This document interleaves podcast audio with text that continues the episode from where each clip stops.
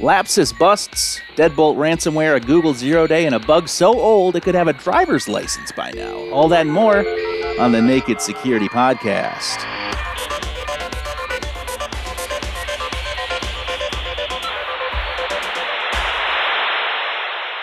Welcome to the podcast, everybody. I am Doug Aamoth. He is Paul Ducklin. And Paul, I know you used to live in Australia, so I have a Paul centric fun fact for you today. I did not know this, but I was surprised to learn that at 4,000 kilometers, or about 2,500 miles across, Australia is wider than the moon itself, which measures just 3,400 kilometers, or just over 2,100 miles. So you have a better chance of circumnavigating the moon than you do of uh, getting across Australia, perhaps because it's also very hot. Although, as we pointed out in the production meeting, you, you would die instantly on the moon without the proper protective clothing and equipment. The other thing is that there is a fairly well established regular train service Mm. that leaves Sydney and trundles its way across the Nullarbor Plain all the way to Perth. That too. As we move along to our first story, uh, let's talk about this. Is this Deadbolt ransomware is is interesting in that it's a ransomware with a little twist. Yes, and an important twist with two different sorts of lesson in it. The first is that although the the past, when it comes to cybercrime, is a good guide to what's likely to happen in the future, sometimes things happen in ways that aren't at all what you're currently expecting. As you know, Doug, most people these days, when they think of ransomware, they don't think of it like it was in 2013 in the CryptoLocker days when it was one computer at a time and each person had to cough up the 300 or the 600 or the $1,000. These days, the expectation is the crooks get in, they poke around, they learn your whole network, and then they scramble everything at once, and that's why it's particularly disastrous. But the Deadbolt ransomware doesn't work that way. It just goes after inadvertently exposed network attached storage devices, in particular, the ones that home users and small businesses are more likely to use perhaps than big businesses. If you're not careful, however, and inadvertently you've left it online, and there's a bug in the firmware in that device, then crooks like this Deadbolt crew will come in and they'll leave all of the rest of your network alone. They'll go just after your backup and they'll scramble that device in one go. And then instead of sending you messages via your wallpaper on every computer on the network, next time you go to the NAS box, next time you go to the web portal, you get a special web page saying, send us the money. And if that wasn't enough, you get to learn how to use blockchain messaging based on uh, the crypto you need to send them to unlock it. You can't. There's no email address, in other words. That's another interesting angle to this. You send them the bitcoins to a particular bitcoin address, and they send you a transaction back worth zero dollars, but with a message in it, hidden in it. And that message is the 32 characters you need that you put into the decryption key, and off you go. And there's also an interesting master key uh, that they would like to sell for a couple, a cool two million dollars. Very much reminiscent of the Kaseya attackers, isn't it? Where they realize, oh golly, we've we've we've gone a bit far with this. So instead of trying to blackmail everyone, we'll just go, hey, hey, world, seventy million dollars buys you the all-you-can-eat buffet slash everlasting gobstopper ticket. And these crooks have done something similar on a slightly different scale. And this time, they're not expecting you to pool your resources. They've said, hey, here's a message for QNAP. That's the name of the company that makes this particular device that's been targeted through a vulnerability. Uh, here's a message for QNAP. Send us 50 Bitcoin, as you say, $2 million, and we'll provide a master key. That didn't work out. What happened is the vendor actually produced a, an update as a kind of hot fix, and they told people, please apply this, it's important. And then they realized, you know what? Actually, we're going to make this a non optional update. So the next time your device calls home to look for updates, even if you have automatic updates turned off, we're just going to fetch this particular update because otherwise you're in a clear and present danger. Okay, and we'll talk a little bit about that later in the show. But some of the advice here you say don't open your network servers up to the internet unless you really mean to. Yes, for this to work, you had to have your network attached storage open to the internet. And for most people, that is not what they wanted and probably not what they intended. So there are two things to look out for when it comes to devices that have, say, your own precious data on. One is have you inadvertently turned on remote access to devices without even realizing that the device had that feature, even though you never intended it? And the second is are you using any devices or do you have a router that supports UPnP, Universal Plug and Play? If you do, or even if you don't think you have any such devices, go into your router, find out whether it has a Universal Plug and Play feature, and turn it off. It's meant to help you by making your devices easier to find, like when you come home with some fantastic new webcam or printer and you plug it in and your laptop finds the printer easily thanks to UPnP the problem is that routers may inadvertently expose internal devices to the outside using the same sort of, hey, here I am, come and find me magic. By the way, if you have a router that supports universal plug and play and will not let you turn it off, my own personal advice is that I think you should go and buy another router. and that's uh, the good news of that is that you uh, get to go gadget shopping which is always fun. So you got to get a new router, but you can you can go gadget shopping. And you say uh, the final piece of advice here: the old three two one rule. Don't rely entirely on online backups. Yes, that three two one rule for backup. If you aren't aware of it, very very simple. You can use it at work, small biz, or at home. The idea is try and have three copies of everything. So one is the copy you're working on, the live copy, and have two other copies rather than one try and have two different types of backup so that if there is a problem, technological problem, for example, with one of them, it doesn't affect both of them at the same time. Or if something goes wrong with the soft backup software you're using for backup type A, it doesn't affect your B backup as well. And the one is try and have at least one of those backups that is not only offline but ideally, if you can, also off site. And by offline, it means that it's disconnected from your network or from your laptop or from any computer you own, except when you know you want to use it, like when you're making the backup or doing a restore under controlled circumstances. Most of the time, it's locked away in a safe or a cupboard or encrypted and given to a neighbor to look after, just in case.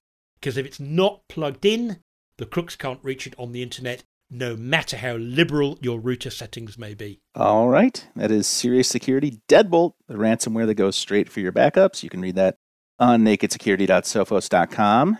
And let us talk about this Lapsus gang. Well, we've talked about them twice, haven't we, on the podcast? They're notoriously supposed to have hacked Okta, the two factor authentication company, Microsoft, where they were so arrogant, it seems, about bragging that they'd done the hack on Microsoft, stealing source code, that they actually bragged about it while they were still leeching the data. Yeah, and. Microsoft, whoa! The crooks drew attention to themselves in the middle of the crime, and, and the crime was shut down. Well, yeah, it would be like doing a Facebook Live while you're robbing a bank. Saying, look at it, look at it, yeah, look at like, it. watch this. Here we are with, with geolocation. we made on. it, yeah. they also infamously hacked Nvidia, and instead of demanding an all-you-can-eat buffet monetary fee for deleting all the zillions of bytes they'd stolen from Nvidia, they said, "Open source your drivers on Linux, and or allow us to use your restricted graphics card for crypto mining, and we'll let you off." It was crazy stuff for a bit there. Well, it turns out that police in the UK are said to have arrested seven people recently, within the last week, with ages ranging from 16 to 21 inclusive. And although the police haven't said, there is at least some implication that at least one or more of these people are involved with the whole lapsus dollar cyber extortion thing. And it seems that the way they worked, according to Microsoft's analysis of this group, they call them they have the more pedestrian name Dev 0537. uh, as their name for lapsus dollar, it seems that a lot of their intrusions aren't hacking in the old school, oh, I'm going to write lots of machine code and exploit vulnerabilities and sneak in. They're much blunter and in many ways harder to deal with because it involves calling people up and sweet talking them. So you might call it that Kevin Mitnick style. Or actually offering to pay insiders inside your business to let them in in a sort of deniable way. That's the way Microsoft has painted their picture. So that's where we are with the story. What we don't know is whether these seven people arrested, because they haven't been charged yet. They've been arrested and released, with the police saying, We're just letting you know that we are, how can I put this, looking into you. And I'm not aware of any further movements in that in the last few days. So whether the police have identified some of this lapsus dollar gang or not, uh, we don't know. So watch this space. It's likely to get interesting, particularly given the youth of some of the people who were just arrested. All right, we will keep an eye on that developing story. That is uh, UK police arrest seven hacking suspects. Have they bust the Lapsus gang on nakedsecurity.sophos.com? Just to be clear, Doug, I have had some people who speak American English saying, Uh, I've noticed that. Don't yeah. you mean busted? But I'm sticking with bust. I think in British or Commonwealth English, given that it's an informal word anyway, you can talk about, you know, oh, I had a steep hill to ride up. I really bust a gut. And, uh, you know, they, they bust the door down and burst into the room. So I think we're allowed to leave off the ED. All right, I will be a little, a little more casual. Speaking of getting to things, uh, this is the story of a 17 year old bug that was finally patched. So this is, uh, I, I, you know, this is older than a lot of people. This bug is older than a lot of people's kids. Yes, as you said earlier, just Could be driving. enough for a driving license. In the UK, yeah, it's 17 for a car. In in many other European countries, it's 18. So it would certainly have a learner's permit by now. Sure, yeah. in most countries that I'm aware of.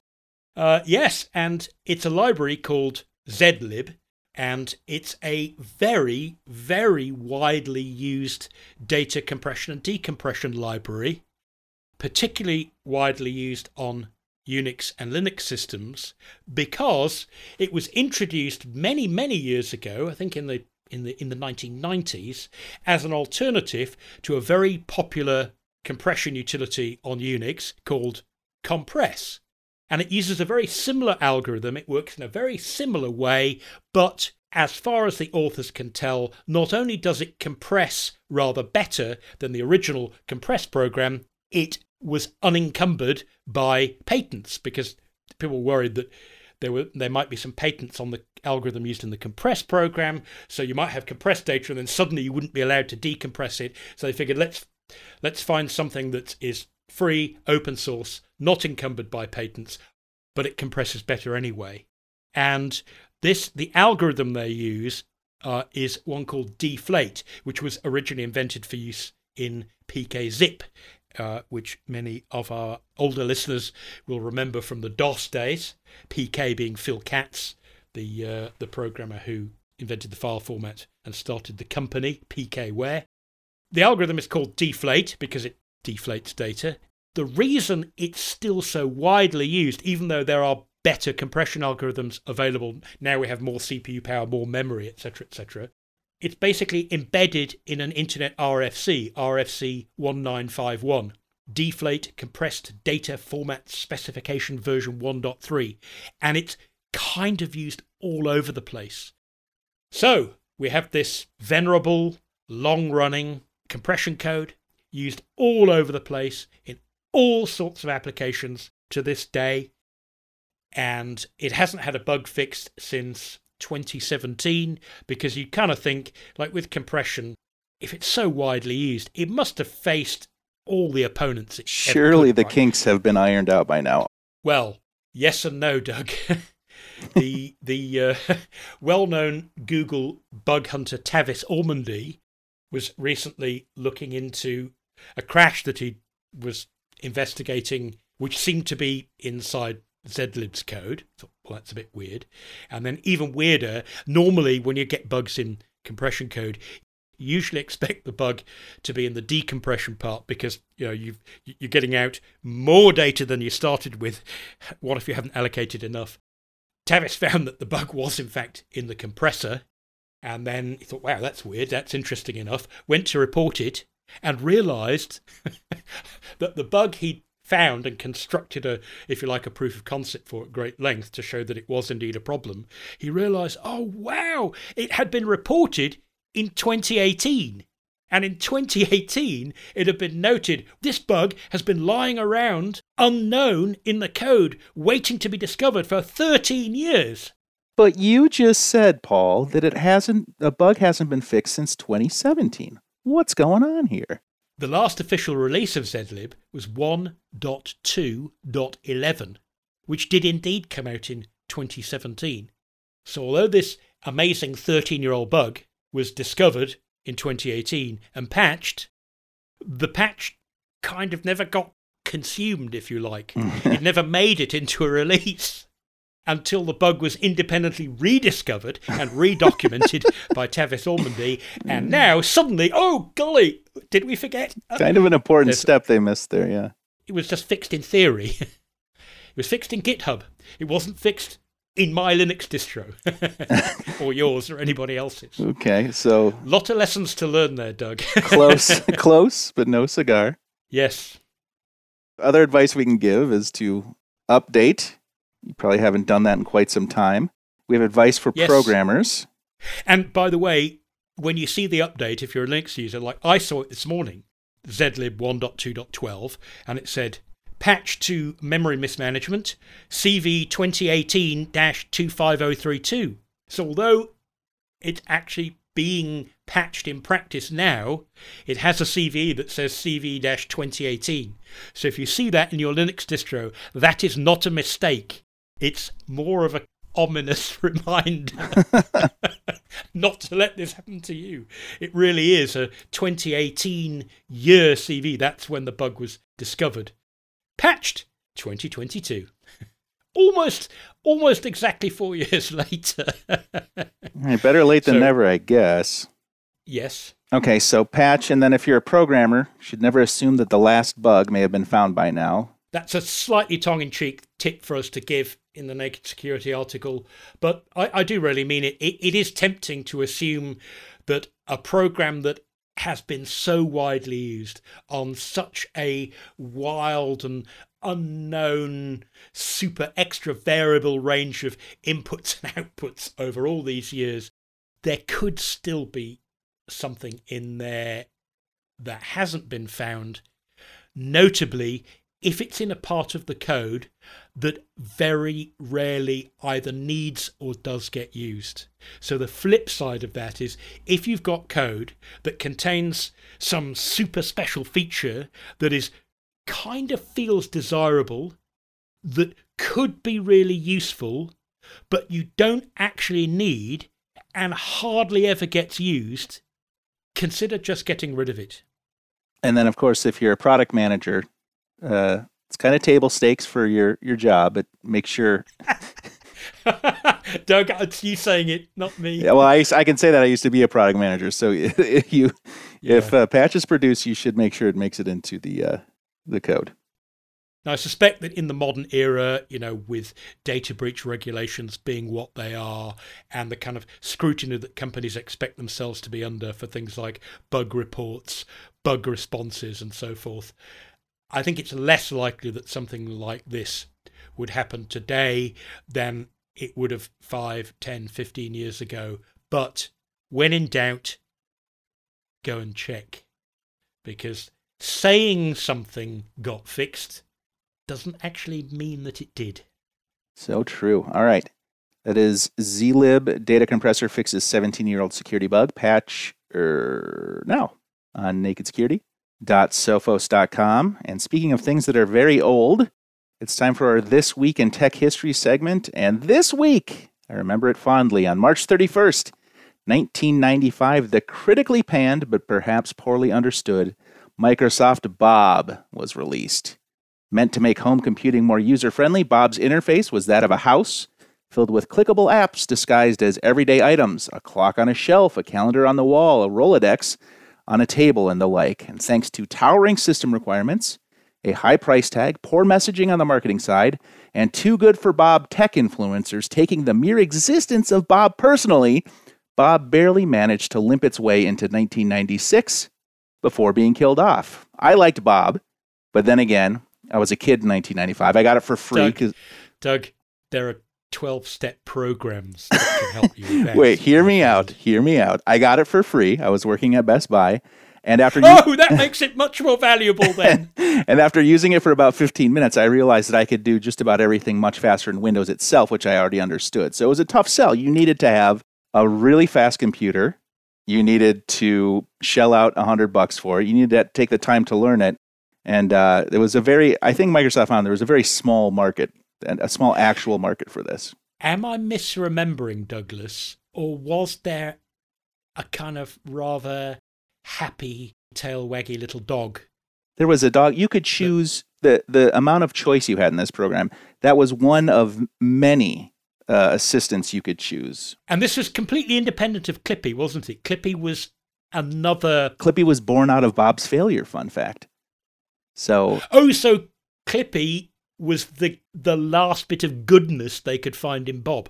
Yep. They, uh, they, uh, they cut their losses and uh, what they could still salvage from it was uh, not far enough. another another universally hated uh, feature. So, speaking of things that make people angry, there's a weird zero day bug in Google Chrome that was kind of I don't know. They, they, they didn't seem to be taking it too seriously. Is that is that what we're saying here? I don't really know how to take this, Doug, because yeah. we've, we've we've spoken a couple of times. Well, last month we spoke about uh, Chrome zero day in the midst of a whole load of other CVs that had got fixed, and we were we were equally puzzled back then, weren't we? Because it was hey, there's this there's this zero day bug, which means you know the crooks got there first. We've patched it.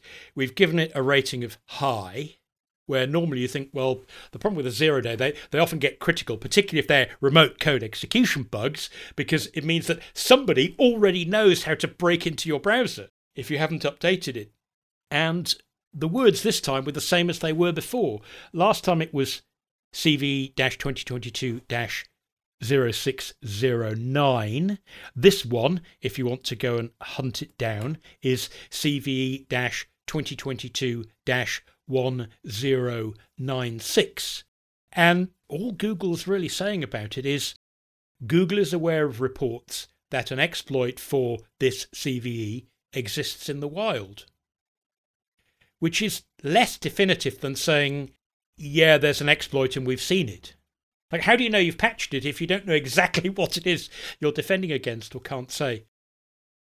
The day before the announcement of this we're aware of exploits existing in the wild story came out, the day before, Google's threat analysis group published their own dig into the previous update that was patched in this mysterious way and had quite a in- very interesting and well worth reading story about how they thought it had been used by not one but two different North Korean hacking groups for cybercrimes focusing on cryptocurrency investments in the one case and in bogus job offers in the other.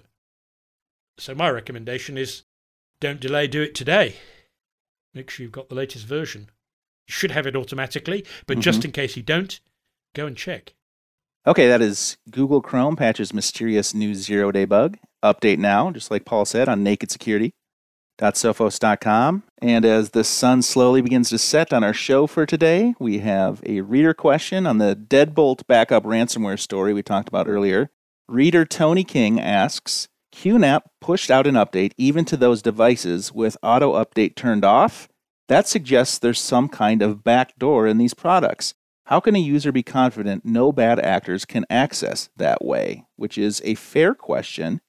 It is. Most devices these days call home regularly whether you've got automatic updating turned on or not. a good example of why that might be necessary is what if the problem is in the automatic updating part? What if the bug is, oh no, sometimes it doesn't tell the person the update's available. So we'll be waiting forever for them to click a button a good, that never appears. That's a great know, point. So there's always going to be a place where you might think, you know what, there's such a clear and present danger rather than actually have everything locked out, we'll allow the the software to update itself anyway. You could argue that in this case, it was more a question of them going the extra mile than them taking a needless risk that you would have rejected if they had asked. All right. Very good. Thank you for the question, Tony. Thank you for the answer, Paul. And if you have an interesting story, comment, or question you'd like to submit, we'd love to read it on the podcast. You can email tips at sophos.com. You can comment on any one of our articles or hit us up on social at Naked Security. That is our show for today. Thanks very much for listening. For Paul Ducklin, I'm Doug Aamoth, reminding you until next time to stay secure. secure.